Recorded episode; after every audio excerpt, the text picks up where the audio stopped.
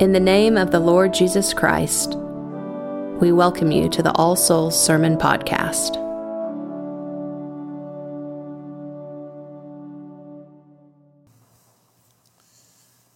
As this is my family's first Christmas here at All Souls in Oklahoma City, uh, Merry Christmas to you from myself, from my wife Kristen, and our son David as well. It is a gift for us to be here with you. In the name of God the Father, God the Son, and God the Holy Spirit. Amen. Christmas is a wonderful time of traditions. Uh, each family has their own uh, things that they like to do. Uh, one of ours is driving around to look at Christmas lights through the city. I'm sure many of you do the same. Uh, of course, we all uh, like to give and receive gifts to show our love and affection for one another. And in many of our homes and in our church, we, of course, have the reading of the Christmas story from the Gospel of Luke in particular as one of our most significant traditions. But the gift of the Christ child, in which we envision in the beautiful imagery of the creche, which is rightly etched in our minds and maintains an important place on this day, is not the beginning of the Christmas story.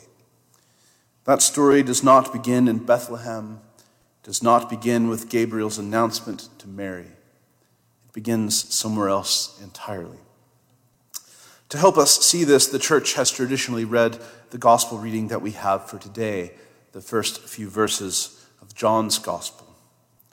John tells us nothing of the birth of Christ. There is no manger, no Mary, no angels, nor shepherds, nor any wise men. Instead, this passage serves to remind us all of the bigger and more ancient picture and John calls us to that by opening his gospel with the very same words that open the beginning of all scripture in the book of Genesis. In the beginning. The story of Christmas begins at the beginning, and actually, it begins before the beginning.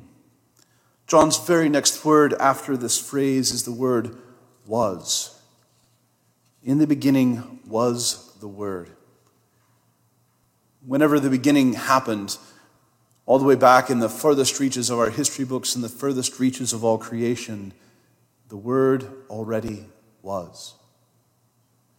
There is no beginning of Christ that we can fathom. John will quickly tell us that this Word is indeed the person that we know as Jesus Christ. This is where the story begins, not in time but in the eternality of God the Father, God the Son, and God the Holy Spirit. And having set our minds and called us to this true beginning, John proceeds to describe the gifts of God. The gift of creation. In Genesis 1, we read about in the beginning and we hear the repeated refrain, and God said, as each thing of the created order comes into being. It is the very Word of God, Jesus Christ, John says, that is actively involved in this creation, in making everything that comes into being.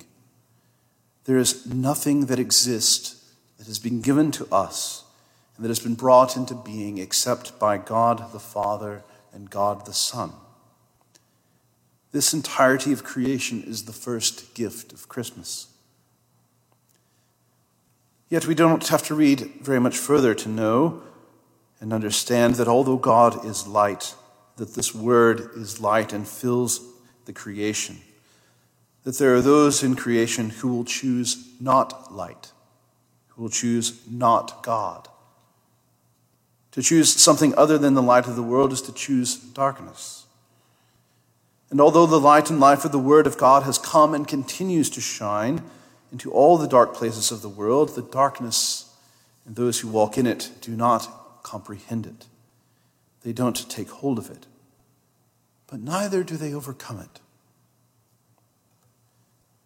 Having spoken of this gift of creation and recognizing the existence of darkness, John's gospel quickly moves and points us to the gift of the incarnation, which we recall especially this day the Word of God, who was in the beginning with God and who is God, comes verily into the world as an infant, born of a virgin. grows into the person of Jesus Christ, and shines light through the world by his actions and his words. The author of the letter to the Hebrews calls him the brightness of God's glory, the express image of God's person. Although he made the world, Jesus steps into the world to help us see yet more plainly the light and glory of God.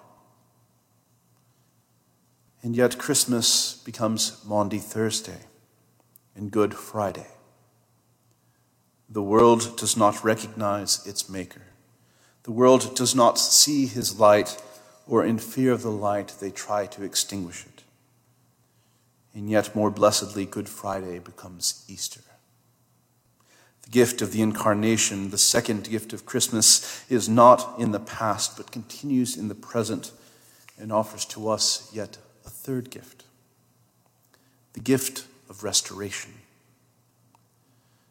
Although there are people who do not and will not receive the gift of the Christ child, those who do receive it, those who embrace the light, who take not only the baby in the manger, but the fullness of Jesus, who is both God and man, to those who receive him is given the gift of restoration. We are given through no effort of our own, simply through receiving the power of God to become children of God. We receive a renewed relationship with God that was lost in the darkness of the garden in the beginning. The birth of Jesus ultimately points to God's gift, the third gift of Christmas, to enable each of us to be reborn of God, to have life anew and forever. The gift that we need is no less than the giver himself. God has, always has, and always will continually give himself to us in creation through the Son, through his Spirit, through a renewed life and hope in him. This life, most clearly seen in the person of Jesus Christ, is yours and mine to unwrap. So let us receive it let us continue to unwrap this gift of Jesus, not only at Christmas, but each and every day. Amen. Thank you for listening to the sermon podcast of All Souls Episcopal Church. For service times and more information, go to allsoulsokc.com. God be with you.